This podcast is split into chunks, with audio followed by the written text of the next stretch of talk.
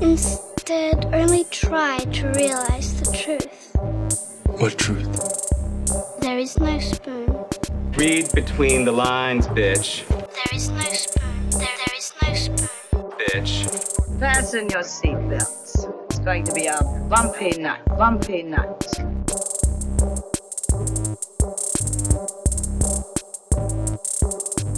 Saludos amigas y amigos, yo soy Mario Alegre Femenías Y yo soy Rosa Colón. Y esto es Desmenuzando. En el episodio de hoy vamos a volver a conversar acerca de la adaptación de un cómic. No, ya les prometimos la semana pasada que no íbamos a hablar más de Sandman. Por ahora. Esta vez de Por qué ahora. es, de cuál es el título que vamos a hablar, Rosa. Vamos a hablar de Paper Girls, un cómic por Brian K. Vaughan y Cliff Chang. que, cuya adaptación llegó a Amazon a finales de julio. Primer season, ocho episodios. eh, así que vamos, ya los vimos todos. Vamos a estar Sí. hablando de esa primera temporada de Paper Girls. Pero antes, como de costumbre, vamos a bullshitear. Eh, y esta semana Rosa tiene un Shudder Watch. Sh- Rosa, que has estado viendo en Shudder. Shudder Watch. Sí. Este. Seguimos tirando la Shudder, a ver tirándole flores a Shudder, a ver si nos auspician. Día. Octubre está tan cerca. You still have time para mandarnos un special gift box. Por hablar tanto de ustedes el año. Sí, este estaba brincoteando. Estaba brincando un poquito de service a service. Como que de momento estoy en un lull donde estoy esperando que los episodios nuevos salgan de What We Do in the Shadows y Res- Reservation Dogs. Y este, en HBO, pues ya había visto John Oliver y digo, déjame entrar a Shutter a ver la que hay. Y, y este, vi una antología de cortos de horror Ajá. que, las, que lo hace un colectivo de personitas que está en Nueva York. Y este es el segundo año que hacen este Film Festival, por decirlo así. Ajá. Pero en, adentro del colectivo, pues hacen esta, como que, este pie forzado de hacer un horror en un minuto. ¿Verdad? Ok. Entonces, challenge. That's a really big challenge. Pero déjame decirte, un minuto goes a long way. So, salió la semana pasada en Shutter, se llama 13, son 13 minutes, aunque técnicamente es 17 minutos porque hay crédito. So, es como que, ajá, overall es un poquito más largo. Y, y era, el, el tema era sci-fi horror. Sí, sería el colmo que les consumieran créditos en el minuto. Sí, ¿verdad? Como que, como que un "It's really minuto con 45 créditos. seconds". ¿Sabes? Como que, Sí. damn. Pues estaba bien chévere. No busqué información sobre cuándo fue que realmente hicieron estos cortos, pero se nota que los hicieron durante la pandemia porque no hay muchos actores. Eh, o sea, el short tiene o una sola persona, que es la persona que hizo el short, o, este, o dos personas max. Eh, algunos tenían mucha producción, otros tenían como que you clearly made this in your phone in your house porque Ajá. este, tienen ese, esa variedad Eh, obviamente es una antología so todo el mundo va a tener sus preferidos y sus no preferidos yo encontré que overall todo estaba bien high quality Eh, algunos fueron campy algunos fueron funny algunos fueron eye rolling eh, Como cualquier antología. Ajá, como cualquier antología. El standout para mí fue una, una historia que estaba filmada como si fuera un TikTok sobre cómo sobrevivir el post-apocalypse. So era como que. Nice. Ajá, sí. Y entonces, y era. Era este. Pero era. Cuando digo que está filmado como un TikTok, es también en la narración y cómo está hecho. So era mucho de. If you didn't have the chance to get an empty warehouse like me, or didn't have the privilege to get an empty warehouse like me, como que. Como Battle Depression, pero me mató este. Lo funny que estaba y era como que esta muchacha al frente de las cosas que pudo recuperar de el post-apocalypse. Como que tengo este warehouse y sale ella como que enciende el warehouse, la comida, el crippling depression. Y, y de verdad cuenta una historia completa eh, en ese formato, en ese minuto, bien, bien funny. Y el otro standout fue, no es una animación full, pero era este ilustrado, ¿verdad? Con, con movimiento leve y era, es una narración desde el punto de vista de un, como que un parásito o un agent, pero es, es como un hongo creciendo adentro de ti Ujú. como el hongo ese zombie. Ajá. Pero es bien como que narrativo y bien poético y está hablando sobre ocupar este ventricles en spaces y tú lo estás escuchando y suena como que más lindo de lo que realmente está pasando, que es como que este invading este entity adentro de tu cuerpo. Y eso quedó bien chulo también. Sounds Pero good. overall el ejercicio estaba bien funny, me gustó. Más, más gente debería de tirarse a hacer este como que estos quick exercises y ver qué es la que sale, porque Sí, ¿verdad? Tiene Suena como una convocatoria de, de un festival de cortos que lo convirtieron en, un, en una antología. A mí me gustó mucho una que hicieron hace muchos años, cuando se cumplieron los, no sé ni siquiera dónde se consigue, creo que están todos en YouTube, cuando se cumplieron los 100 años del, del cine, o sea, que fue como que los late 90s, eh, hicieron algo para Cannes, que eran como que los 100 años de los hermanos Lumière. Entonces lo que hicieron Mm. fue que buscaron a estos cineastas para que hicieran cortometrajes de un minuto utilizando las mismas cámaras y restricciones de los Lumière. O sea, que no podías tener cuts, o sea, tenía que estar cranking la, la cámara ahí en todo momento. Hicieron unas cosas bien chulas. Mi favorito fue uno que hizo eh, David Lynch, que hizo... Yo, hay un video de él en algún sitio en YouTube de cómo lo filmó, porque puso como que diferentes estaciones en un track, como que Ajá. para a- simular, que él quería hablar como que, obviamente David Lynch, ¿sabes? A blonde woman dies, eh, y hay que estar, eh, te lo puso como estampas donde él tenía que ir moviendo la cámara por setups en un track. Ajá.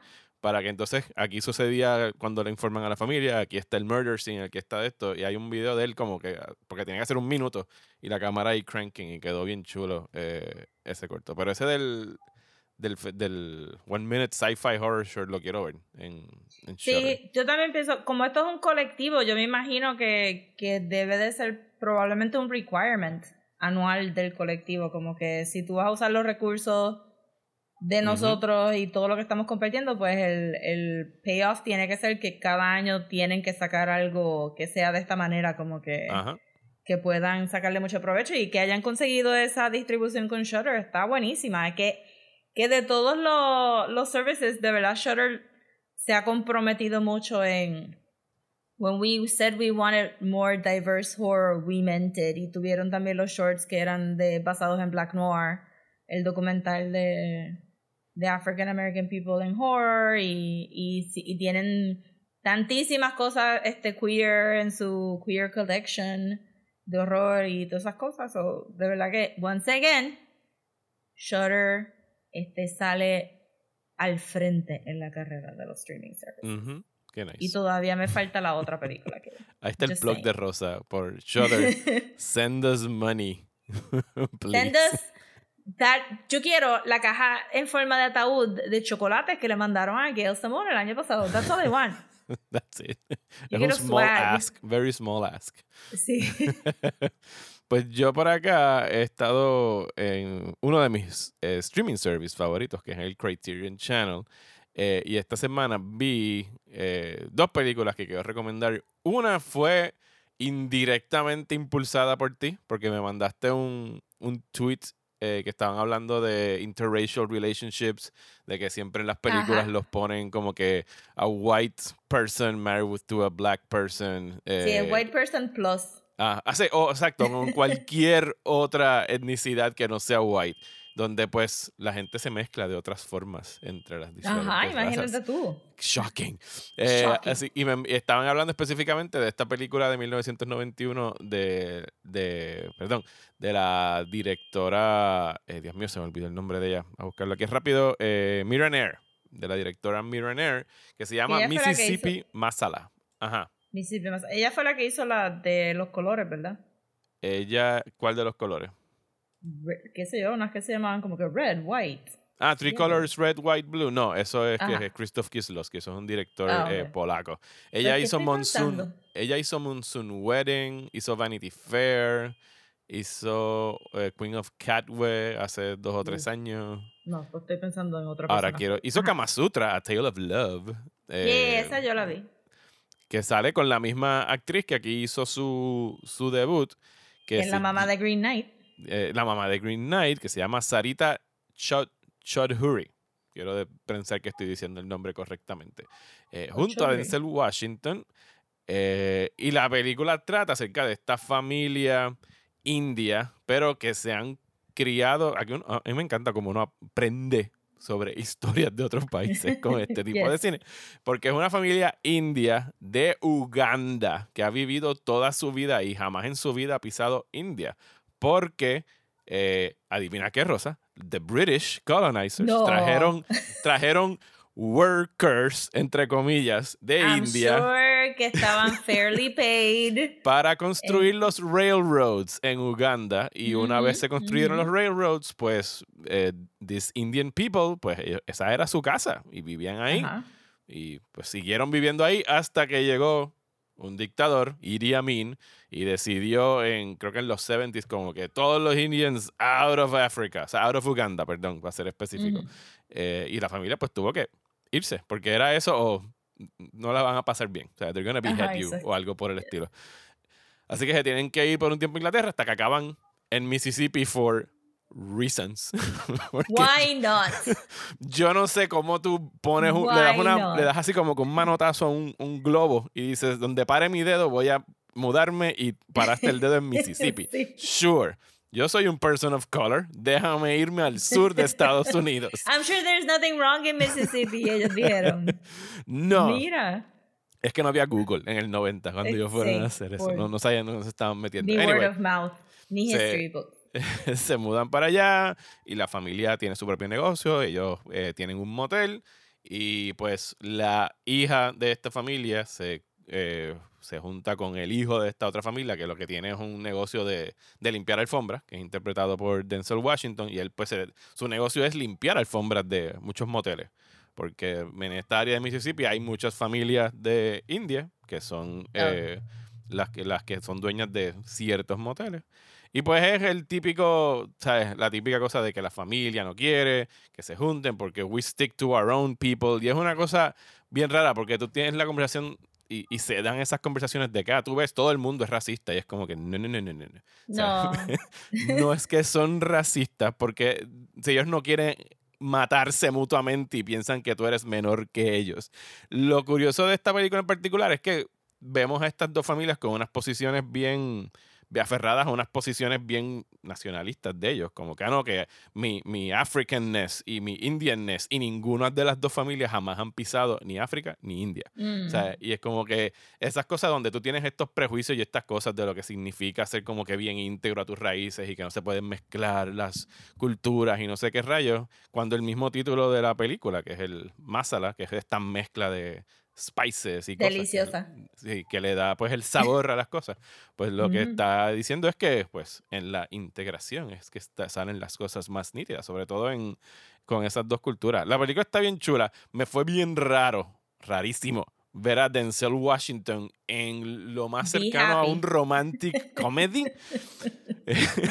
que era como que yo no conozco a este Denzel Washington, ¿sabes? o sea, ¿qué rayos está sucediendo aquí? O sea, tiene escenas así de, de romance y toda la cosa, y es bien atípico para él. La otra actriz es Sarita, chulísima, encantadora, su primer papel. O sea, ahora quiero buscar otras películas de ella de los 90s que no he visto, que encontré dos o tres más, pero esa de Mississippi... Es como la Li de, de, de sí, India. de India. Yes, sí, me Es gusta, como- me gusta esa comparación. Ajá. Es So, sí, como porque que ajá, esa estrella de los que 90s. flotan en el frame y tú estás Ajá. como que, oh no, I Oh am in God, love who, now who- forever. who is that? Exacto. Ajá. Sí, que son como que ethereal y statuesque y beautiful. Y, Y que, como que y, que se, y que la vimos hace un año o dos en, en Green Knight. And she's Igualita, still striking. O sea, es como que, who is that? Ah, verdad. Ella es la de. Kama Sutra, Seal of Love. sí, Eh, de que sí. y la otra que vi, que te quiero recomendar específicamente a ti, porque en algún momento eh, nosotros como que tuvimos esta discusión, o la llegamos a tener en el podcast, ya ni me acuerdo, que estábamos tratando de como que hacer eh, maratón de películas de, de izquierda o películas Sí. que tiraron para ese lado. Todavía está ahí. Es una, era una excusa Sí. para hablar de Who Framed Roger Rabbit. Sí, pues esta va para la lista el día que hagamos ese tema, porque Ajá. out of nowhere me topé con esta película que se llama Blue Collar de 1978, que fue la primera película de Paul Schrader, quien ahora es director. En aquel momento le había escrito Taxi Driver y había escrito otras películas con Scorsese. Y esta fue su primera vez dirigiendo. Y la puse porque me, me atrajo el cast y la premisa, porque era Richard Pryor, eh, Harvey Keitel y Jafet Coro, que son este blue collar workers de una fábrica de, de carros en Detroit, que o sea, son unionados, están, eh, no están contentos obviamente con lo que les está haciendo el patrono y deciden que van a meterse a la caja fuerte de la unión, porque la unión no está haciendo nada por ellos eh, y tumbarse lo que encuentran ahí adentro, porque están pelados, necesitan chavos. La nena tiene, necesita bracers, ¿sabes? Son cosas bien Sí. humanas de nosotros de todos los días. Pero la película empieza como que pues, está Richard Pryor ahí. Tú dices, pues esto va a ser como que un fun Heist Ocean's Eleven type movie. Y hay muchos momentos jocosos durante esos primeros 45 minutos. And then shit goes really dark. Oh no. de un punto para abajo es como, oh, wait, esto, esto es en serio. Porque te están poniendo cómo funcionan las uniones, no en generales, sino cómo los poderes por encima de las uniones siembran personas en esas posiciones para que trabajen para el patrono y no para el empleado. Y cómo al fin y al cabo todo esto, ¿sabes? De, de ser, al- de ser un grupo de empleados bien unidos, lo que ellos quieren incentivar es como que romperlos y ponerlos a pelear entre ellos para que nunca estén de acuerdo y que nunca puedan como que- lo que está pasando ahora, Ajá. sí. Ajá. lo que está pasando ahora y lo que ha pasado siempre con la- los Sí. movimientos anti, anti-unión. La película está bien buena, ¿sabes? Pero el final es como que un gut punch. Así que Oh no. te, te la, te voy a, te la voy a recomendar que la veas porque es, pero cae como anillo al dedo ese al tema de las películas de izquierda, de trabajadores, de uniones. eh, pero ahí con Who Framed Roger Rabbit y todo lo que pasó con los trabajadores del rail, Yes. del- que era del tram, era el tram en San Francisco. El tram. Sí. Así que sí, Blue sí, Collar tenemos que hacer ese episodio, vamos a ver. Maybe para Navidades, cuando la gente se sienta así bien feliz. Le bajamos, le bajamos con este tema.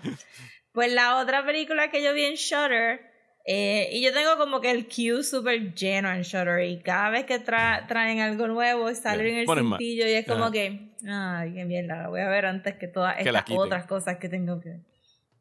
So, es una película eh, del 2021, creo. Se llama What Josiah Saw. Ajá. What Josiah, Josiah Saw.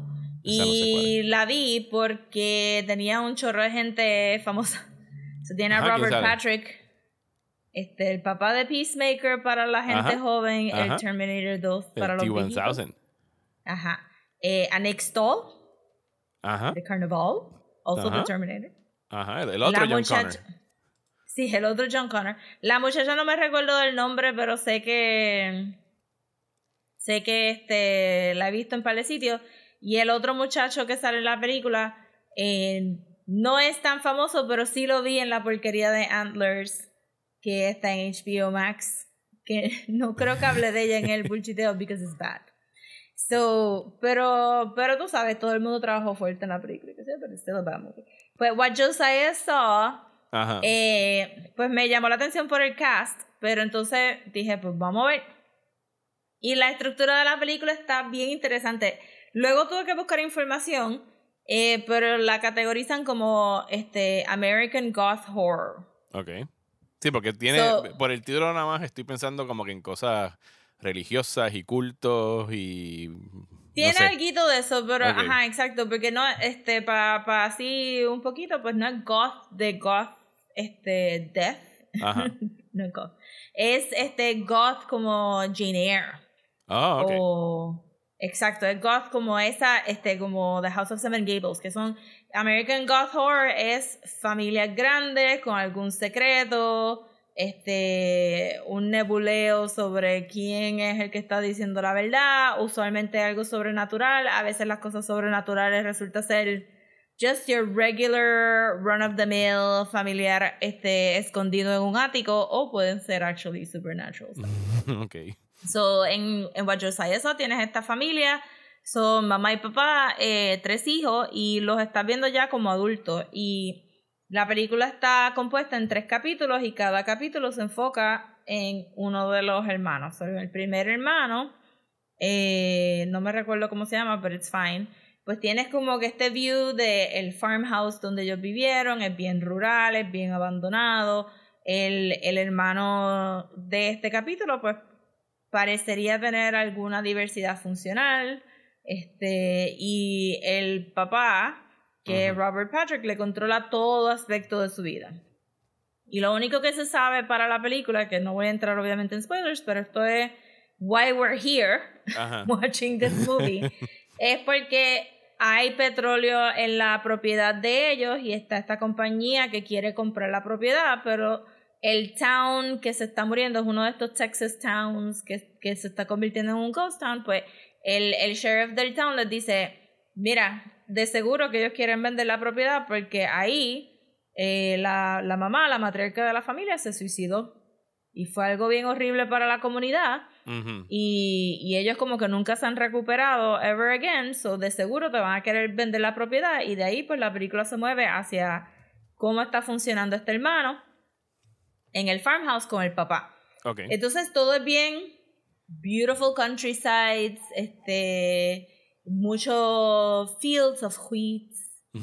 este, ¿Alguien acaricia el wheat mientras camina? no, nadie entre- acaricia el weed. Eso Ok. es cosa, nadie hace eso. Nadie se mete a un pastizal a estar acariciando las matas. Yo algún día voy a caminar en un field of wheat y lo primero que voy a hacer es acariciarlo con las dos manos abiertas. Vas a salir con fire ants en los, en los pies, un chorro de ratas van a estar. No, it's not that romantic. Y entonces, pues, pero todo es como que decay, ¿verdad? Este, y leí algunos reviews que decían que el color palette estaba muddy. Yo encontré que estaba bastante bonito, como que Mm. no es como que las cosas se pierden. Y entonces en el segundo capítulo es donde se pone controversial la cosa. Porque hay un, este, lo único malo de la película es un, un brief moment of very aggressive racism Ok. En contra de los Roma people. Eh, so, por si no lo sabían, eh, las personas que antes se le decían gypsies, Ajá. este, no son ficciones, son actual peoples que fueron perseguidas durante el holocausto, este, toda esta cosa, este, nunca han sido muy aceptadas en los países, son nómadas, lo han perseguido todos estos estereotipos de thieves and kidnappers and fortune tellers y Y todo eso los, está en la los película. gitanos en español, ¿verdad? los ¿Cómo se- gitanos en español, pues son, son una cultura de personas que se llaman los Roma people. Antes también le decían Romani, no se les dice Gypsy ya. Este, y pues, al ser una cultura, no puedes simplemente tirártela ahí como si fueran un cartoon eh, de Disney o del Thinner, Hunchback. o Thinner de Stephen o King. theater. Pues esta película dijo que en el 2021 we can still do that, kababam. Porque We're este- doubling down. We're, We're bringing so it doubling back. down. So que en el momento cuando la estoy viendo, porque esa actually es un shame, porque de los tres capítulos ese es el más que me gustó. Porque sale Nick Stoll y porque le tengo cariño por Carnaval. Y yo no sabía que él había tenido como que una racha de problemas de adicción y que la esposa lo había declarado un missing person por un tiempo. Ah, yo recuerdo haber visto eso en algún momento, sí. Hace Sí, tiempito. porque Como que en los Ajá, early aughts. está, sí, y está un poquito deteriorado físicamente y la película como que lo usa a su favor y de verdad que él actúa the shit out of it. Como que de todos los personajes, el personaje de él está super nice porque le metió 100%. Ujú. So, pero fue un shame que en este, y creo que también, es como que esto suena horrible, pero creo que también fue como que la película decidió explicarte por qué los Roma people estaban en Texas usando actual footage del holocausto. Ok. Y fue como que, recorcholis, caramba. Could you not perhaps rethink this a little bit? Como que re rejigger it para que no fuera tan. Pero tengo que decir, porque si ven el trailer, en Shutter está el trailer y hay una de las escenas más cool. Este, es una sangana, pero en el transcurso de, del capítulo de Nick Stoll, pues hay una pelea, pero la pelea la estás viendo a través del doorway Ujú. en slow motion, so lo que tú estás viendo es como que todos estos cuerpos, como que just battling it out en slow motion. Es algo bien dreamlike. Que yo creo que maybe también el, el casual racism este, pudo haber sido que ellos pensaban que ya estaban moviéndose para un lado que era más como que this is not actually real. It could be real. What you're seeing. Puede estar informado por los prejuicios del personaje, puede ser un unreliable narrator kind of thing, pero el director está ahí también y pudo haber dicho como que, uff, caramba, nos pasamos de la raya. Pero está bien. Y entonces, eh, sí, este, caramba. Eh, y cada capítulo tiene su nombre. No me recuerdo del capítulo, del segundo capítulo, porque el font era bien finito y blanco, y yo creo que se me perdió en alguno de los paisajes. Pero los capítulos estaban bien buenos. Pensé como que el primer capítulo se llama este, The Ghost of Willow Street. Ajá. Y el capítulo al final se llama Mary May I. Y está bien como que bien misterioso. El final es un algarete de what, what, what, este, situations. Hay unos que están un poquito telegraphed, otros not at all. Y se acaba este open to interpretation. So que es este bastante como que te quedas como que anda, pero carajo, ¿qué carajo pasa aquí? Pero ciertamente está, se ve bonita, está bien escrita, todo el mundo actuó súper bien. Este. Y la historia está bien intriguing en, en el género de American Goth. Goth. Este, Goth Horror, so estaba bien buena, so. Casual, casual racism aside. este. Está worth the watch y. y cuando entré al internet, como que parece que hubo un par de buzz de la película cuando estaba dando la vuelta. Ah, voy a tener que buscar. encontré un montón de reviews de la película. Yo no pensaba que iba a encontrar tanta información, pero ajá, encontré un par de cosas. No sé si es porque es como que un return Nick Stahl a actuación o simplemente porque la película es tan como Y- que es un roller coaster. Y fue directo a Shudder, porque yo nunca, en los cines no llegó, por lo menos yo no recuerdo. No, yo no esto en creo. Yo creo que fue una de esas películas que maybe iba para el cine por la pandemia y después La movieron, la movieron. puede ser. Pero encontré, o sea, encontré par de reviews. Y dije como que, ah, está, actually it was pretty good. Tú sabes, obviamente, the Roma people. Pero estuvo bien buena. I liked it. Un Yes, poquito de white people problems, pero estaba bueno. Nice. Fíjate, yo vi algo en Shudder que se me olvidó mencionar, te lo voy a recomendar. Se llama The Addiction. Es una película de vampiros. Ajá. Ish. La tengo en el Vampiros. la tengo en el queue. Ajá. Del director Abel Ferrara acerca pues de esta muchacha que está haciendo su doctorado en history, en filosofía, perdón, y una noche es mordida por una vampira.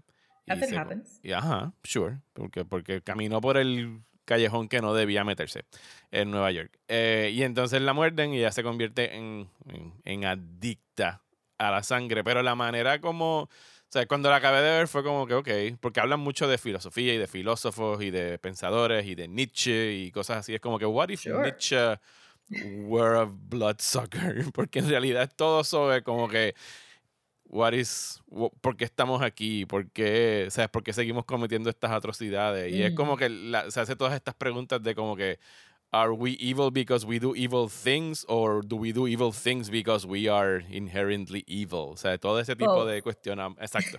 todo ese tipo de cuestionamientos y preguntas dura como 80 something minutes en very luscious black and white, eh, grimy black and white de fue filmada en Nueva York en los 90s, pero se siente como Nueva York de los 70s porque todavía en ese momento no habían limpiado Manhattan. La actriz es Lily Taylor. Lily Taylor. Taylor, sí, la tengo en el queue desde hace rato, pues ahora Sí. la veo. Ver, está bien. De la nada, en el mismo medio de la película, llega Christopher Walken and he just throws it down por cinco minutos. Y yo Porque creo que está en. Nueva York, probablemente Exa- lo vieron exacto. cruzando la calle. Digo, no, él ha trabajado antes con el mismo director, pero no he buscado, pero pienso que él tiene que haber estado en ese mismo momento grabando The Prophecy. No sé si coinciden en, en timelines, porque Ah. tiene el mismo recorte de pelo de Sí. Gabriel en The Prophecy.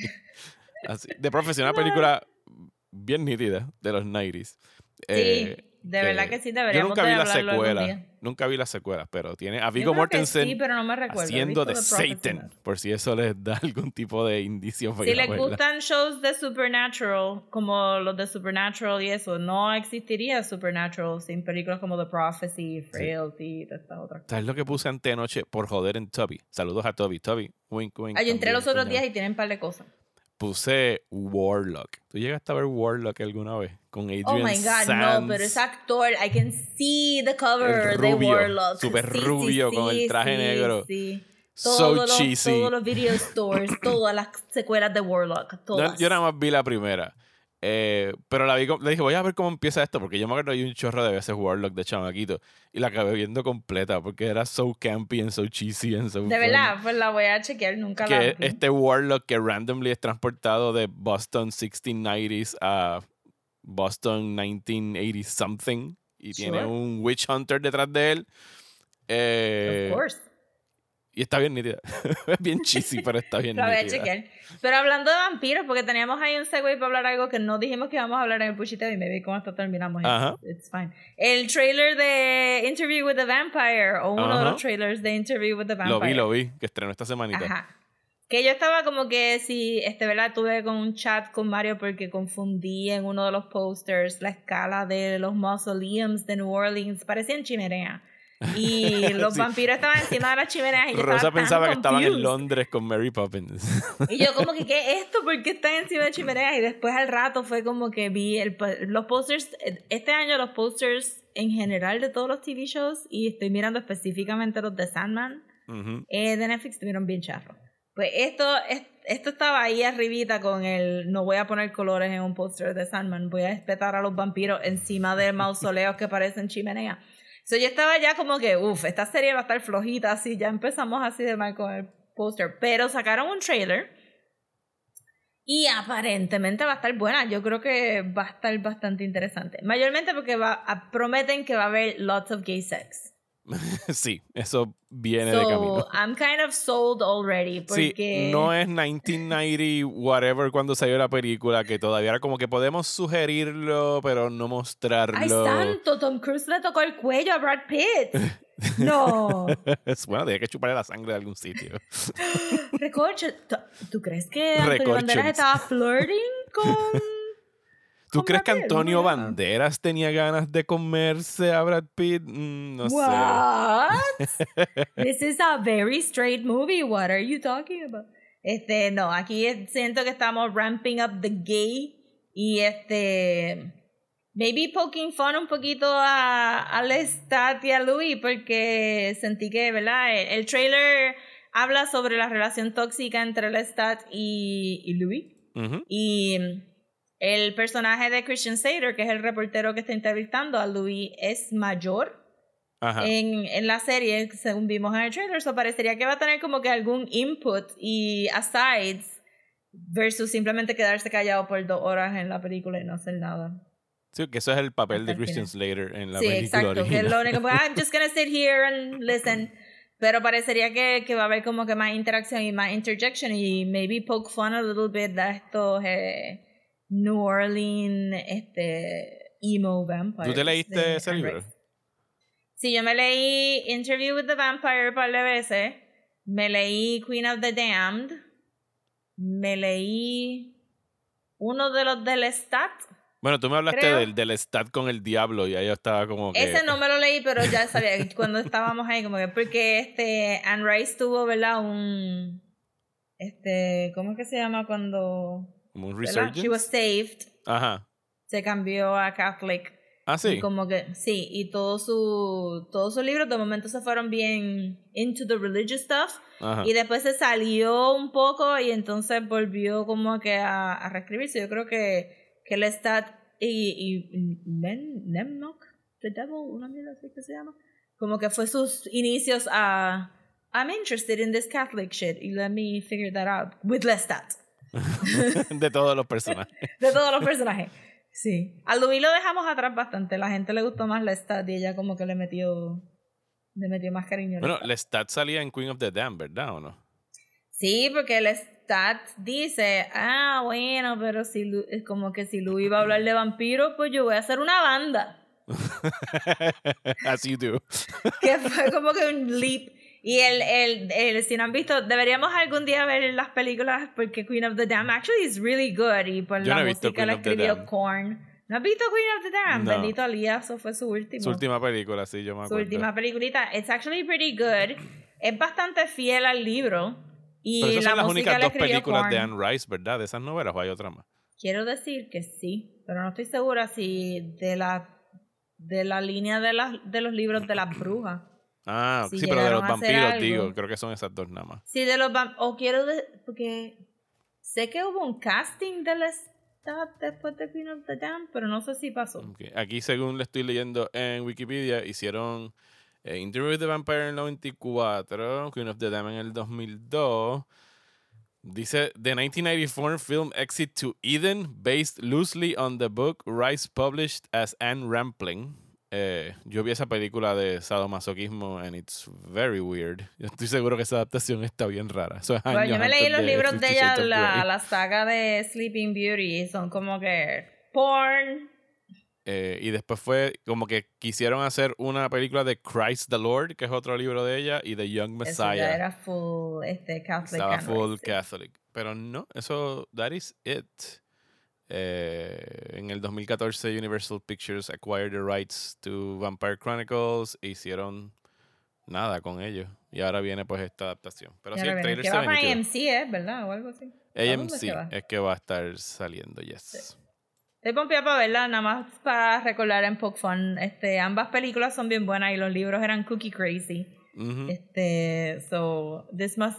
Si, si se la están tirando, I hope que se tiren por lo menos como que we know, we know what we're doing here. Bueno, y un último, hablando de vampiros, eh, les recordamos que en una semana, el próximo 27, sábado 27 de agosto, vamos a estar haciendo, eh, vamos a empezar con nuestros Hate Watch a través del Discord, eh, el Discord al que tienen acceso. Si se suscriben a nuestro Patreon por un dólar o cinco dólares al mes, vamos a estar hablando primero de West Side Story, que no tiene vampiros, y después la semana de arriba de eh, Me- bueno, no Twilight. tiene vampiros al frente de la cámara, Mario. Después, la semana de arriba, el 3 de septiembre, vamos a estar hablando de Twilight New Moon, la segunda película de Twilight, porque me dicen que esa es la más floja y esa es la que vamos Flojita, a estar flojita. viendo.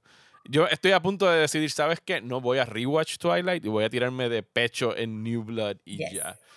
New Moon, perdón. Muy bien. Yo tampoco voy a rewatch Twilight. Embrace the chaos. Y así como tú me llevas de cuando yo no entienda algo, yo te pregunto a ti y ya. Lo vamos a estar haciendo en Sí. vivo. O sea, van a poder comentar con nosotros. Entiendo que les vamos a abrir los micrófonos y todo para que podamos hablar mientras estemos viendo la película. Es la única manera de ver West Side Story. Eso fue lo que decidió Rosa. Y después Sí. grabaremos el episodio del Hate Watch para el Patreon. Así que les invitamos a que se suscriban en patreon.com slash desmenuzando. Eh, así que Rosa, montate en tu bici y vamos a repartir periódicos. I I thought the future would be cooler, cooler, cooler, cooler.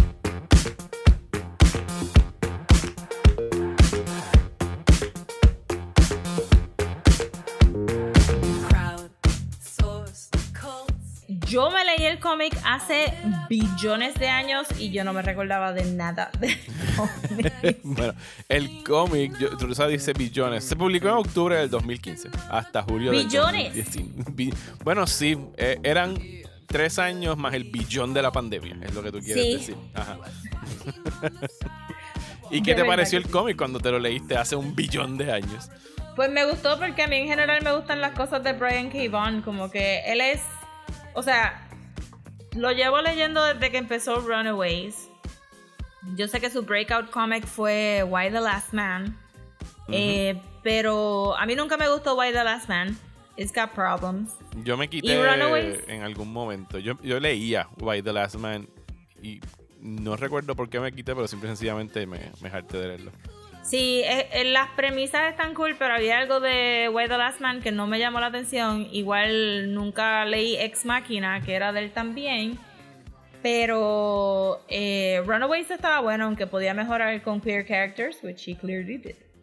Y, y después, pues, obviamente empezó Saga, que está buenísimo. Eh, aunque no me lo he leído completo, pero tengo como que un chorro de trade paperbacks y sé que re- regresó ya Sí. para terminar. Saga, yo me leí los Este- primeros dos trades. Tendría que volverme a Ajá, leer me, me gusta un montón. Ujú. So que él tiene, tú sabes, it's, it's normal. Plus, él trabajó en Lost. Ah, So ¿sí? tiene TV. Sí, ¿no te Ok. recuerdas que lo? Sí, sí. Sí, sí, sí, sí, Este, es verdad. Él trabajó en Lost, so tiene como que TV este, Bona experience. Ajá. So, cuando salió Paper Girls, como que lo, lo compré sin pensarlo, porque Brian K. Vaughan, y me gusta mucho también el artista del cómic, que es Cliff Chang, que lo había visto ya en varios cómics de DC. Él tiene un really friendly, approachable style. eh, que, que funciona en Paper Girls bien brutal. Y, pero en ese periodo que yo estaba comprando los cómics, pues ajá, era como que vas a comprar cuántos trades de Saga, más cuántos trades de Paper Girls, más cuántos... se, se sumó demasiado y pues tuve que drop it. Eso me sorprendió un poco cuando vi que iban a hacer una adaptación de del show, porque no esperaba que de todas estos properties Paper Girls era el que iba a pegar más rápido. Ok. Y no les vamos a estar choteando eh, lo que sucede todavía en Paper Girls. Estamos tomando en consideración que a lo mejor no lo han visto y están in- interesados o interesadas en saber de qué trata. Y además de que tenemos personas viéndonos grabar este episodio live a través de Discord, que es algo que ustedes también pueden hacer si se suscriben al Patreon. Ya prometo que no va a haber más plugs del Patreon en el resto del episodio. Eh, pero la, la trama de Paper Girls gira en torno a cuatro chamaquitas de 12 años, que son las que entregan el periódico por las mañanas en este pueblito de Cleveland, Ohio. Y mientras en la mañana después de Halloween, o sea, el primero de noviembre, están... Que le llaman Hell Day. Hell Day, sí. ¿Cómo es que le decían en eh, Devil's Night? Era el 30 de octubre en The Crow. Eh, Sí, pero eso era antes. Sí, en Sí, Estados Unidos es como que no vas a gozarte Halloween. O el día antes o el día después vas a sufrir lo que el, los dulces que te comiste. Y el Day of the Dead es el 2 de noviembre, ¿verdad? En, en- acá en. México y Latinoamérica. Sí, todo está gira, gira alrededor de Halloween. Them pagans. Eh, y mientras están repartiendo el periódico esa mañana del 1 de noviembre, pues eh, son in- invadidas por eh, mysterious forces del futuro y de repente las chamaquitas se quedan involucradas en una guerra entre dos facciones de time travelers. That's the gist of it, Sí. yo diría. ¿Qué, ¿Qué te pareció la adaptación? Pues me gustó par. Me gustó par. Eh, creo que el pilot estaba medio sosito al principio. Pero ya agree. después, sí, ya después del segundo episodio como que it ramps up y cuando ves pues la serie overall y como, ¿verdad? Son ocho episodios nada más. Cuando ves esos ocho episodios completos pues te das cuenta de cómo la estructura está corriendo y pues me gustó mucho que fuera este las cuatro siempre juntas pero que sí pudimos enfocarnos en una en particular at any given time. Eso Sí, me el- gustó mucho también. Porque toma, a partir del segundo el tercer episodio, eh, como que le dedican por lo menos un episodio a cada una de ellas. eh, y a su Sí. crecimiento, sin separarlas así por completo. Pero como están, ¿sabes? La, la premisa de, esa, de ese primer time jump es que viajan al, a nuestro presente, ¿verdad? Al 2019. es que Al viajan. 2019. al 2019. eh, y entonces pues se encuentran con, por lo menos una de ellas, la, la que se llama Erin, se encuentra con la versión futura de ella, pues, muchísimos años después. Y pues que Ali Wong. eh, Ali Wong. Sí, no, no. O sea, eh, yo le dije a Rosa que el, él o la casting director de esta serie, creo que she actually figured out time travel. Y viajó al pasado o al futuro a buscar a las versiones de estas actrices porque, my God, they look identical. en Muchas de Se ven versiones. igualitas, igualitas. Estuvo como que bien, huh, wow, como You can que do that sin CGI. you can do that. Sí. Mira para allá. Sí, fue, eh, y estuvo, a pesar de que el pilot estuvo sosito, sí, este, la serie se nutre mucho de Ali Wong. Como que para llevarte un poco, porque no es este loud, brassy Ali Wong, es como que otra clase de Ali Wong, no es Birdie tampoco. So- no, no es Birdie. Sí, eh, No el, Birdie. Iguan estoy descubriendo que es como que media camaleónica. en tiene un que range. coge. De verdad que sí, y los stand-ups son tan raunchy y después la ves así. Ajá. Como que just a regular person. Ajá, eso tiene un montón de range y me gustó mucho la interacción entre Ali Wong, el personaje de Adult Aaron con, la, con las nenas y todo ese proceso del 2019, todo bien chulo. So, de verdad que, porque ya, este, ya tuve como que alguien diciéndome, ah, es que vi el pilot y it didn't grab me. I get why it didn't grab you. Ujú. Si ven el pilot y se quedan como que, eh, pues, pero sigan, porque es algo de que yo sentí que es una película de cuatro horas, no son ocho episodios. Sí, la serie, se lo comenté a Rosa, como que sufre un poquito de esta tendencia moderna de que estamos contando una película bien larga y eso pues afecta sobre todo cuando es televisión en el hecho de que, ¿sabes? los episodios de televisión idealmente sí son como que una pieza del rompecabezas, en este sentido siendo la, la temporada completa, pero cada uno debería tener como que su propio mini arc, o como que, o sea, tener sus propios beats que vayan sumándole al todo. Y esta pues sufre un poquito de eso, de que, y según me cuenta Rosa de, de la adaptación, como que empezaron a meter un chorro de cosas de futuros trades de, de Paper Sí. Girls. Como que tienen, se sentía como que había un, un rush por llegar a la parte más densa del time travel. No sé si por prisa, porque a mí las partes más nítidas de las... O sea, sin entrar en spoilers todavía, porque vamos a mandar el spoiler gong ya mismo para la gente que nos está escuchando en vivo por si se quieren salir y no escucharnos. Pero mis partes favoritas de la serie eran esos momentos de crecimiento de los personajes cuando se les permitía descubrir algo de ellas mismas a través de las interacciones con versiones pasadas o futuras de, de ellas. Y la parte del time travel como que era la, la menos que me llamaba la atención porque la encontraba bien genérica. ¿Sabes? Como que esta guerra de time travelers eh, no, por lo menos no hasta el final, cuando te dan un clearer picture de qué es lo que está sucediendo en esta guerra, era como que I couldn't care less. Al principio lo utilizan mucho.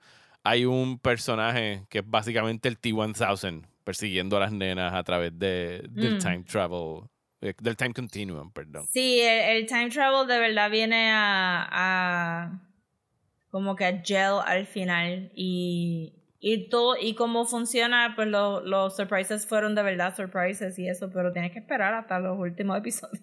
Sí, y no, y no, y no, si se las han comparado con ah, esto parece Stranger Things. No, no, it, it is It not does not. Stranger Things at all, fuera de que hay cuatro personas en bicicleta en un Sí. suburban United States. Ahora town. nadie puede hacer algo con adolescente en bicicleta. Stranger Things did it all, no se Sí. puede. No, y lo hizo Este, for the first time, la gente piensa. Ever. Sí. sí. Pero no, no es para nada como Stranger Things, pero tampoco es un tampoco es un show que está escrito de tal manera como tú dijiste que, que tú te quedas en un cliffhanger y quieres ver el próximo episodio y definitivamente es un show que tú tienes que binge porque se quedan a veces anticlimáticos los episodios hasta que llegas a otro episodio más tarde donde te explican cosas que tú dices, ah, ok, ok, ok, ok. Sí, es que realmente es una película completa. Maybe por eso es que Amazon lo soltó de cantazo, que no es su modelo. Ellos, Amazon usualmente lo que ha estado haciendo es que tira dos o tres episodios y después te tira el resto semanales y esta vez fue como que they just dumped it, que no es una buena Pues no señal. sé, porque supuestamente a League of Their Own también van a soltar el season completo y es como que, bro, why? Sí, no, no es una señal de que le tengan mucha confianza a ninguna de estas dos series el que las hayan tirado ahí y ya. Y que, como Rosa muy bien descubrió esta semana, ni siquiera hay GIFs de Paper Girls en la. No hay gifs, ¿qué es esto? Es como que para, es- ¿verdad? Para mí realmente nunca me había sentado a considerar, pero obviamente nosotros pasamos, esto va a ser un desvíe, pasamos de homemade gifs Ajá. de la gente cogiendo estos clips, pero obviamente los GIFs variaban wildly in quality y ahora somos tan exigentes sobre tener nuestras reacciones animadas en social media para que la gente entienda el tono con que estamos escribiendo que, ¿verdad? Pues de momento este salieron whatever, probablemente estos little apps o, o add-ons o extensions que te dejaban grabar los GIFs en high def para que tú pudieras verlo ahí en quality. Pero eso se movió a que las, la, los marketing teams sacan los GIFs. Por eso es que tienen los logos de la película en el, en el GIF. Y de momento fue como que, ah, pues voy a decir que me gustó Paper Girls, déjame buscar un GIF. Y no hay nada, nada, nada, ni con las caras de Ali Wong, ni con las caras de Mac, ni con nada, nada. No hay nada. Y eso para mí es como que so, no tuvieron marketing at all. Yo vi un poco de buzz cuando salió la serie porque sigo a Cliff Chang en Twitter y él le dio retweet algunas cosas, pero esto no fue ni cerca al buzz de Sandman, No. obviamente, pero not even a little bit, como que entré al al entré al hashtag después de que terminé y mucho del, del hashtag se había ido en cuándo viene el season 2, cuándo viene el season 2, pero no hay. Hay como que un poquito de excitement, pero no veo como que Amazon poniendo un montón de sponsored posts, no veo Al, este... al día de hoy, 18 de agosto, todavía no tenemos noticias de, de renovación ni de esta serie, ni de Sandman, ni de, ni de Sí, prácticamente pero Netflix nada. es Netflix, o sea, Amazon tiene aquí algo más que comprobar, porque no es, sea, para mí Amazon está gastando todos estos chavos en serie que son IPs, ¿verdad? Porque Paper Girls tenía un following antes de la serie, A League of. Their Own obviamente está este cuadrando nostalgia, Rings of Power está ahí for a reason. Ajá. So que Amazon Prime tiene que comprobar que ellos no son simplemente un add-on a tu pedir cosas por Amazon. Sí. Y tú pensarías que si tu audiencia es adultos que compran cosas y tú hiciste un show sobre teenagers, pues que tú le meterías un poquito más a la promo. Pero no hay, ¿sabes? Mi computadora me ha escuchado hablando de Paper Girls, porque he dicho en voz alta. Los micrófonos que, están Paper instalados en tu casa. Ajá, lo puse en Twitter y usé el hashtag oficial y todavía YouTube no me ha tirado ni una sola entrevista con esta muchacha. Yo, yo no, ni siquiera sé. tío, tienen que haber habido, pero es Tienen que a haber, pero cuando salió. yo dije que estaba viendo Stranger Things, me salieron 500 mil videos de YouTube Y de hablando Sandman. de. Ahora yo de- tengo de el, feed de YouTube lleno de entrevistas de lleno Neil de Gaiman y Sandman. Tom Todos Sturridge. nuestros devices escucharon Sandman, escucharon Stranger Things y nos llenaron de esto, pero están escuchando Paper Girls y realmente no sé si hay tanto material de promo para que el algoritmo me inunde mi timeline con cosas como que, ah, ¿te gustó Paper Girls? Pues quieres verla a ella riéndose por tres segundos en cosas así. Y siento que, que si esto va a ser así, pues ¿para qué Amazon está comprando estos shows? Porque para tener un show, para tener un small but very rabid fandom, para después decirle, ah, no, lo vamos a cancelar anyway después del primer season. Y también a lo que tú estabas diciendo es como que, porque me imagino que a los de Sandman también les pasó y, y me imagino que a los de Witcher también, a todas estas, a estas franquicias nuevas que son parte de streaming, que se sienten rushed because they are rushed porque saben que los van a cancelar. So, yo tengo que pensar que en parte... Hay que contar todo lo que podamos antes de que nos cancelen. Ajá, en parte es este el pacing de Paper Girls está informado por el de no podemos tardarnos tanto en llegar al 2019 porque la gente no lo va a ver.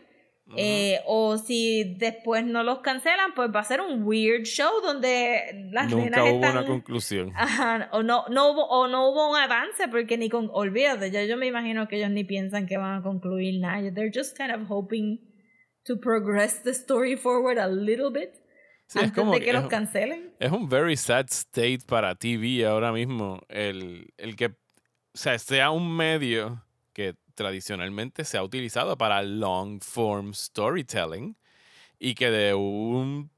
yo diría que de la pandemia para acá, un chispito antes, como que el modelo se ha estado moviendo a. De series como Mad Men y Better Call Saul, que se acabó esta semana, que es casi como un dinosaurio. Temporada, o sea, seis seasons, seven seasons, a dos o tres seasons and you're out, ¿sabes? Y, y yo entiendo que haya series que no requieran más que eso. ¿Sabes? Eh, una Ted Lasso, una Fleabag, ¿sabes? Y eso es lo que tenías que contar y ese era tu plan de entrada, nice. Pero estas adaptaciones de cómics, que ya se sabe cuánto tiempo te tomaría, o sea, el tú traerlas a streaming y de repente decidir, no, pues lo vamos a hacer en un season by season basis, es como que, pues, why do we even bother? O sea, ¿por qué dejar algo, o sea, truncated Sí, a, a yo creo que en parte nosotros siento que el público también tuvo la culpa ahí. Creo que cuando streaming salió hablamos mucho de ah, en, en BBC los seasons son de 10 episodios y acá en el CW todavía están haciendo 24 episodios por season y eso es un montón. Pero siento que, que lo cogieron de. Ah, pues cool, porque entonces quiere decir que yo no tengo que gastar tantos chavos y podemos hacer 10 episodios, whether the story can fit in there or not, ya sea alargando o acortándola. Sí. Digo, yo una Porque vez averigué. pidieron si son más cortos. Porque siempre utilizamos a la BBC de como que de modelo de los short seasons y en realidad la razón por la cual allá son esos short seasons es porque la BBC es el, el public channel de Gran Bretaña. Ujú. Y ellos, tú sabes, cuando tú quieres hacer algo con la BBC, tú tienes que llevar la propuesta ya planchada. Esto es lo que quiero contar, esto es lo que toma, esto es el budget. Ah, ok, aprobado. Ya, no te puedes salir de eso. Cuenta tu historia en seis episodios, en dos episodios o whatever, and you're out. O sea, que los chavos pues vienen del gobierno y tienen que estar budgeter y todas esas cosas. Yes. Que por eso es que la BBC es tan estricta. Exacto. Pero sí, yo no sé si es que ellos como que they swung too far to the other side porque y yo también pienso Yo creo que también es el impulso de que tiene que haber new shit all the time. ¿sabes? pues sí, pero new shit all the time también quiere decir new seasons all the time. La gente no está pidiendo que haya tres Paper Girls diferentes. They want the show to end. No, y que también como que, sobre todo en streaming, como que hay este lack of punctuality, ¿sabes? Como que por lo menos en televisión, en regular television, network television, la de que veíamos por cable por décadas, tú podías contar con que, pues se me acabó el fall season, pues ahora tengo que esperar tantos meses para que regrese mi programa.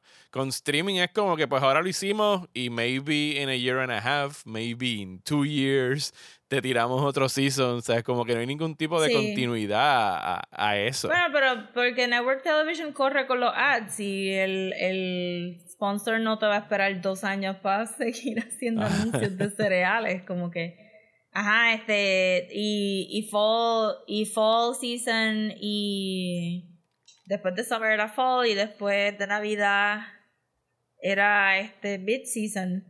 Eh, era para eso mismo, para los para los advertisers y para los ratings, para contar los ratings bien. Ah, tenemos este fall season, va a empezar ahora, pues entonces contamos estos ratings y después cuando regresemos de Navidad contamos estos otros ratings. So que era todo una, un andamio. Yo no sé por qué streaming. Streaming es como que, como que esa estudiante que necesita los hard deadlines, pero el profesor no le dio hard deadlines, está como que todo el día. I don't know what to do, porque no tengo un hard deadline. Y como no le den el valor a algo, pues dicen, ah, ok, pues la gente está hablando de Paper Girls ahora, yo podría sacarte un segundo season el año que viene, but... ¿Y si la gente deja de hablar de Paper Girls? Bueno. ¿Y si yo puedo poner esos chavos en otro show? Bueno, si no me das gifts de Paper Girls ni me das razones para seguir Es que es hablando un de Paper Girls. catch-22 full, es como que un Field of Dreams. Bueno, si lo hace la gente la va a ver. Sí, pero ¿y si el otro field? Y no, necesitas arreglar este field para que la gente venga a ver el juego de béisbol. Y yo, no, pero ¿y el otro field? though? ¿Y el otro Pero, field? porque, pero ese field es de béisbol. No podemos hacer uno de fútbol en este otro canto. Ya, béisbol. dice, me sí, cansé pero de eso es otra cosa. No quieres terminar el juego de béisbol, pero... eh. Eh, Y también, de- también siento que vi todo este revolú en, en los cómics cuando cambiaron a paperback publications. ajá. Entonces, el paperback necesita tener 6 a 8 issues para que sea gordito, para que cuente como un paperback. Ujú. Son muchos escritores dejan de escribir one shots y tienen que Ah. escribir historias que sean de 6 issues para ganarse el paperback, porque si hacen un one shot, ¿dónde lo vas a republicar? En ningún lado. en ningún lado. So, de momento, historias que maybe eran mejor como two issues, tienen que ser estiradas para seis y ocho issues, y entonces este ese formato, este peo de tú estás pagando 5 dólares por 24 páginas que esencialmente son el setup por el próximo, es como que tú te revolú y entonces en streaming estoy viendo lo mismo, como que maybe maybe historias como Witcher que, que que la hizo bien desde el principio, pues entonces se ganó un poco de wiggle room de, ah, pues mira, este, sabemos que Henry Cavill pues, puede hacer X cantidad de seasons de, de Witcher, so ya tenemos algo medio planeado, pero también tenemos las series animadas, también tenemos el prequel, también tenemos estas otras cosas que podemos nutrir. Pero algo como Paper Girls que necesitaría ese segundo season para iron out the kinks y, y empezar a really flow, eh, no va a tener el chance porque simplemente se van a recostar en el pues we gave it a shot y anyway Ujú. fueron ocho episodios nomás so it's okay si lo cancelamos ahora o si no lo renovamos right away o Sí, es una, es una pena. ¿Quieres antes de, de cerrar la conversación darle cinco minutitos de spoiler talk a Paper sí Girls? vamos a hablar spoilers porque salieron un par de cosas gente Ok, Salieron un par de spoilers de Paper Talk, de Paper Girls, perdón, de aquí para abajo. If I could turn back time, if I could find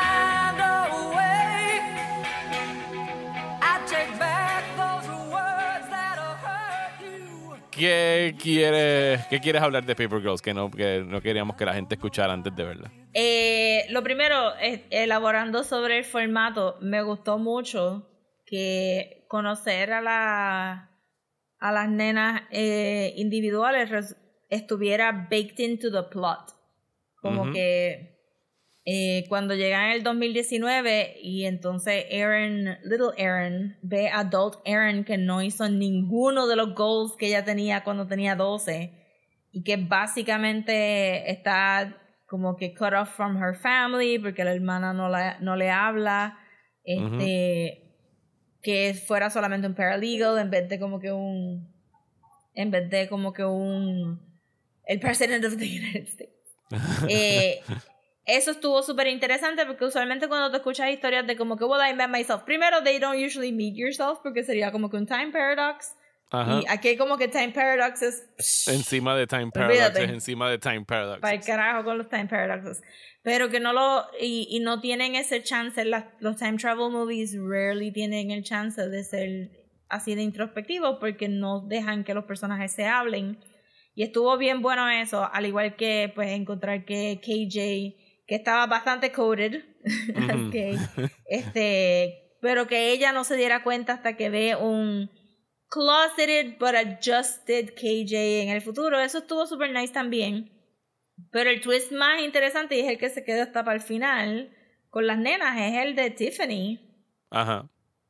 Es que ella inventa time travel. Es Ajá. como que, what? Eso, ese twist fue como que, eso fue uno de los reveals que fue como que lo setearon bastante bien y fue bastante surprising que, que para mí e- ese twist nada más debería ser el, el, el foundation para tú decir, sí, dale el segundo season, sí, esto está cabrón. Sí. ¿Dónde, dónde, ¿En qué otro time travel story tú has visto esto? Sí, acabó en un buen lugar con Aaron y, y Tiff. Son las que regresan a los seven, al 1970 y pico, ¿verdad? Era los 70 y pico, yo lo leí como los 50.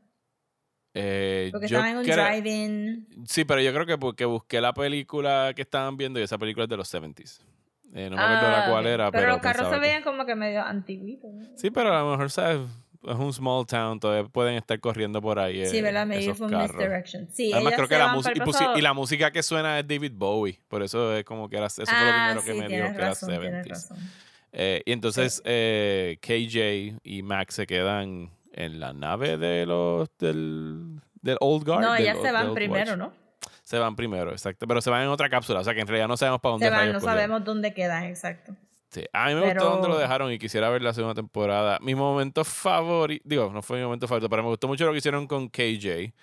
Que, que si no me, no me acuerdo si ella está en un cuarto, pero ella como que descubre que salió del closet como que encerrada en un closet mirando escondida. ¿eh? Estaba en por- el baño En el mirándola baño, a ella, sí.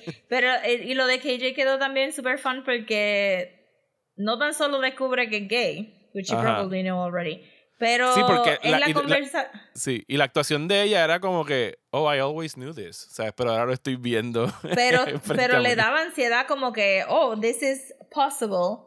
Este, pero también, pues, es las las conversaciones con la novia en el futuro que they managed to be very charming sin ser creepy, como que The Time Traveler's Wife creepy. Me gustó el Y hecho que de que van a un, a un maratón de Kubrick en el cine. Ajá. Y que Sí, el que, que la fabuloso novia es la que workaround. Sí. Ajá. El, el workaround de como que, bueno, no queremos pagarle a Warner Brothers por 2001, pero la música de 2001 no tenemos Eso que pagársela a nadie. Ajá. Así que ponemos la musiquilla. Full. Eso estuvo súper chévere, pero también me gustó que la novia es la que ignites como que el interés a film, que luego Ajá. va a llegar a que ella estudie film. Eso estuvo súper chévere. Eh, de Erin también me gustó la dinámica porque pensé que la nena Baby Erin estaba como que muy enfocada en la hermana. Como que, Ajá. that's not how families work. Este, pero, pero que, que exacto, que fuera como que un happy medium de what's, your expectations were too high y eso hace que adult Erin se vea más of a disappointment. Ujú. Eh, so Erin aprende algo ahí. Lo de Tiffany fue bien surprising que se convirtiera en un rave baby en los 90. Fue como que. Mira para allá. Sí, como que El- estaba, she el was ahead of the curve. Ajá. Full. Pero también estuvo súper interesante y ese review estuvo súper cool. Y lo de Mac estuvo bien chévere porque siento que they subverted el, el estereotipo de abusive families que son working class. Como que la idea de que el fridging de la historia de, de Mac, ¿verdad? Se muere para motivar al hermano a A convertirse ser un en un médico. doctor Ajá. pudo haber sido bien bleh en otra serie, pero aquí se veía sincere y, y la química entre el adult brother y, y Mac estaba bien chulita también. Estuvo bien nice. Y el, el y que como que te dejan saber que no sabemos todavía todo sobre esa historia, porque tenemos el, al final el personaje de la madrastra. Y ella está como que, pero ¿por Ujú. qué tú estás aquí si tú y yo no nos llevábamos? O sea, es como Ajá, que, exacto. que yo... Que Esas estuvo son cosas que quiero el segundo season para que Sí, sigan Entonces explorando en el, en el Time Traveler side, pues tenía, tenía dos actores de televisión que me gustan mucho porque eh, la actriz este afroamericana, se me olvida el nombre, pero ella salió en The Hundred, ha salido en American Ah, Horror. Story, eh, salió en otro lado también. Pero sí, ella es un staple, es como que "Eje, está aquí, excelente. Y entonces Grandfather, Ajá. que es ese actor que se ve igualito, siempre, con ese mismo tono de voz, y me pareció bien funny porque él sale en Close Enough, la serie animada es, que eh, cancelaron en HBO. J- Jason Man Mantzoukas se llama él. Jason Manzuka, ¿y cómo se llama este la otra actriz? Ella se llama... ¿Cómo se llama el nombre del personaje? Eh, Prioress es Adina Porter. Adina Porter, sí. Pues Adina Porter, a staple of TV. Y este, este, este hombre Mazuka, él salió en Brooklyn 99, pero él hace voice acting también y él hace de un personaje en Close Enough, que está en HBO Ujú. Max, que lo cancelaron. Y la Pero van lo a quitar. igualito, Sí, yo creo que ya lo porque- quitaron. Y aquí, exacto, lo van a quitar ahora. Y pues él tiene, como él tiene el pelo así, puff, en, en la serie animada también tiene el pelo puff. Y, tan pronto que él salió fue como, oh my god, este cabrón es el Big Bad. Yes, porque he's so funny. Eh, y pues no, me perdí un poco en los machinations de la rebelión de... Sí, no explican exactamente STP, bien. creo que se llama. STF. Eh, STF, sí. algo así. Los rebeldes que quieren STF Underground. Sí. I mean, en un very basic reading podría decir que maybe. Eh, ¿Verdad? El Sacred Timeline que están protegiendo, pues obviamente es a favor de los fascistas y están en los Claro. teenagers y los rebeldes, pero sonaba como que había otra cosa ahí también. Sí, como que la gente del STF no era all good tampoco. Ajá, y o hay, hay algún mensaje perdido en el, en el workaround, porque entonces sí uno tiene que cuestionarse como que, bueno, pero si las nenas existen en esta versión de ese timeline y esta es la que quiere preservar grandfather, pero los teenagers la quieren cambiar, como que, but what exactly do you want to change? Porque de esto, also, pues tienen dinosaurios. Ah, sí. Also Eso no estaba esperando. Also Giant Sí. Robots, que fue la parte de la serie giant robots. que yo dije como que no sé si estoy gelling with this Giant Robots. Y yo, ok, I'm in. Veo el Y- resto y del el Giant. Robot regresa for sure, porque cuando regresamos a, a la el farm de Lenny no está ahí, pues eso sería el setup para que ella encuentren el Giant Robot en otro momento antes de que lo parqueen en, en Lenny's este silo. So estaba bien interesante. Lo bueno de esto es que si por casualidad Amazon no le da más chavos, siempre está el cómic y voy a poder enterarme Siempre de está el cómic. Sí, este. Yo llegué a comprar el, este, los primeros dos. Yo creo que, ajá, este. Maybe en Navidades con. para regalos y gift cards. los gift cards que uno acaba recibiendo, pues. Los voy a invertir en comprarme el set completo de Paper Girls si ya terminó, porque. Está bien buena la historia. El cómic yo sé que está bueno. Yo sé que el arte está excelente. La serie es un good first start. Y hopefully le dan un segundo season to get perfect.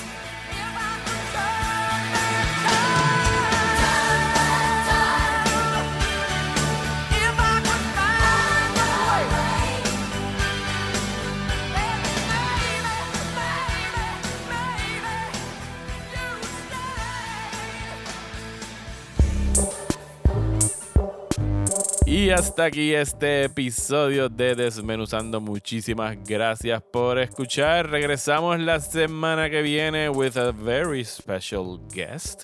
Eh, no les vamos a decir quién es, pero les podemos adelantar que es alguien bastante conocido aquí en Puerto Rico y que lo vamos, vamos a tener una conversación con él desde una perspectiva para la cual nunca lo han llamado que yo sepa todavía en algún podcast, eh, podcast ni en ningún programa, porque siempre lo llaman para una cosa en específico y en esta vez queremos conocer el lado geek y nerd de, de este trabajador puertorriqueño. Así que los dejamos con ese teaser para la semana que viene. Rosa, ¿dónde nos pueden seguir en las redes sociales? Puede, no pueden seguir en Instagram como Desmenuzando, en Twitter y Facebook como @desmenuzandopod. Y si Shutter por fin nos quiere dar el sponsorship, Shutter, o Toby. send us an email at desmenuzandoelpodcast at gmail.com. A mí me encuentran en Twitter e Instagram como Mario Alegre. Y a mí me consiguen en Twitter, Instagram y Facebook como at Comics. Muchísimas gracias y hasta la semana que viene en Desmenuzando.